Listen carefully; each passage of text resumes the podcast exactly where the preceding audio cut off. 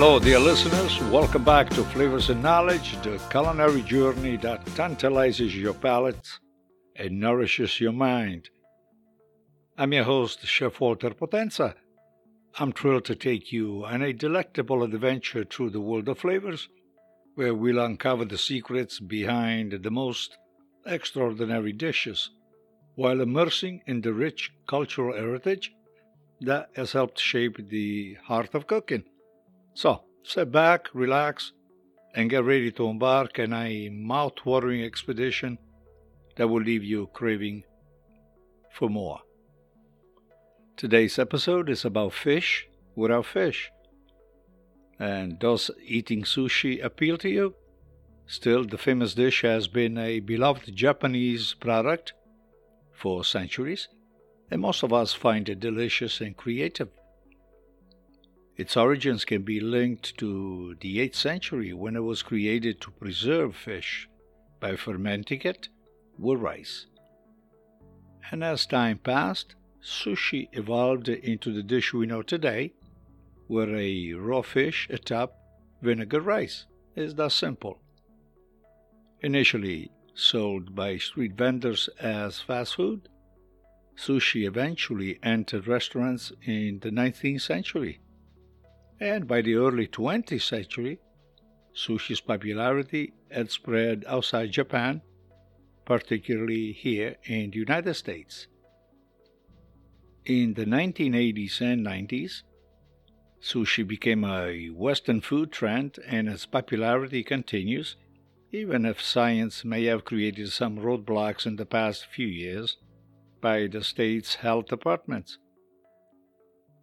As you know, food science is continuously advancing with new concepts and innovating emerging daily. And one of the latest, not very new actually, uh, is creating sushi in vitro using tissue engineering and cell culture techniques that are meant to develop meat and seafood substitutes that can be utilized to prepare sushi. And if you find it hard to understand, I'll go further a little bit. Sushi is typically made with raw fish. However, alternative protein sources have been developed due to overfishing, pollution, and animal welfare concerns.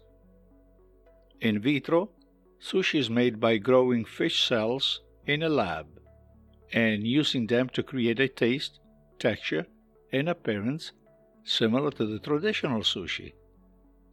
The process begins with the extraction of cells from the desired fish species. These cells are then cultured in a lab using a nutrient rich medium that allows them to grow and divide. And over time, the cells form muscle tissue, which can be harvested and used to create sushi. This innovative production provides a sustainable and ethical alternative to traditional sushi methods, and in addition, utilizing cell culture techniques to create meat and seafood dramatically reduces the need for fishing and aquaculture. This, of course, can help alleviate the strain on the world's oceans, promote more sustainable food production practices, and benefit consumers overall. Creating sushi in vitro has the advantage of allowing for custom designed sushi with specific nutritional profiles. Researchers can control the culture's medium's growth condition and nutrient level to produce sushi with certain nutrients or flavor profiles. Despite its potential, creating sushi in vitro is still in its early stages. It faces many challenges before it can become a mainstream food product. Moreover, producing sushi in a lab is currently expensive due to the cost of growing cells. The technology needs to advance to a point where large quantities of sushi can be produced at a reasonable cost. Another challenge worth noting is navigating the strict regulation in many countries regarding using genetically modified organisms and other biotechnology products. And although there are challenges, the concept of producing sushi in a lab is a thrilling look into the future of food manufacturing. By merging modern science and classic cooking methods, food scientists and researchers are developing inventive approaches to feeding the ever growing global population while supporting ethical and sustainable food production practices. The next question would be how can consumers benefit from this process? Well, let me just explain that consumers can benefit in several ways from the developing of sushi in vitro. And here are some of my suggestions and their potential benefits. Number one, more sustainable and ethical food choices. Consumers concerned about overfishing, pollution, and animal welfare issues can opt for sushi in vitro as a more sustainable and ethical alternative to the traditional method. Number two, customizable nutritional profile. With sushi in vitro, researchers and food scientists can create custom designed sushi with specific nutritional profiles. Consumers can choose sushi high in certain nutrients or meet their dietary needs. Number three, improved food safety.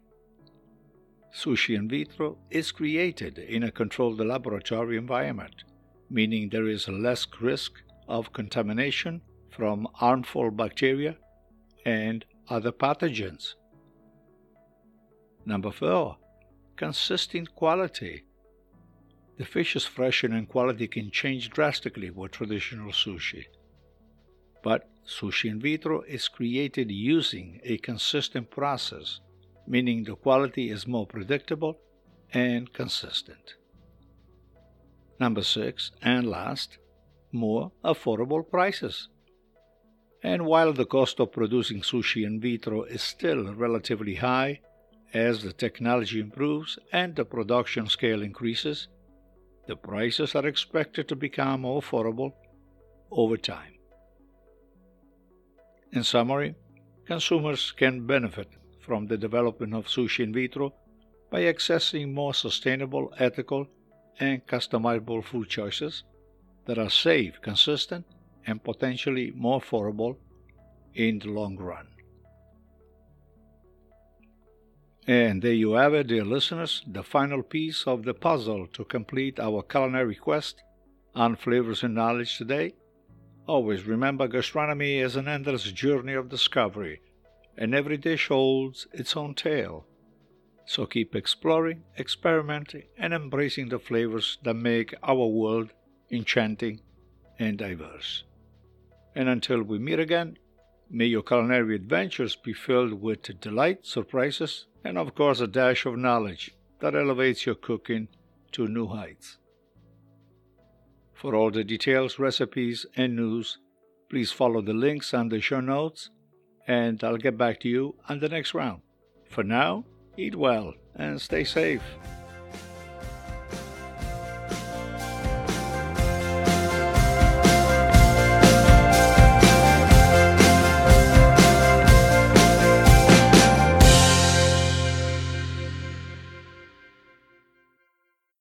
Flavors and Knowledge is brought to you by Chef Walter's Cooking School in Cranston, Rhode Island.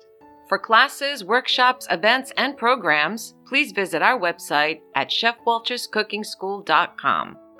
For all other services offered by Chef Walter's Food Group, check out our main website, chefwalter.com.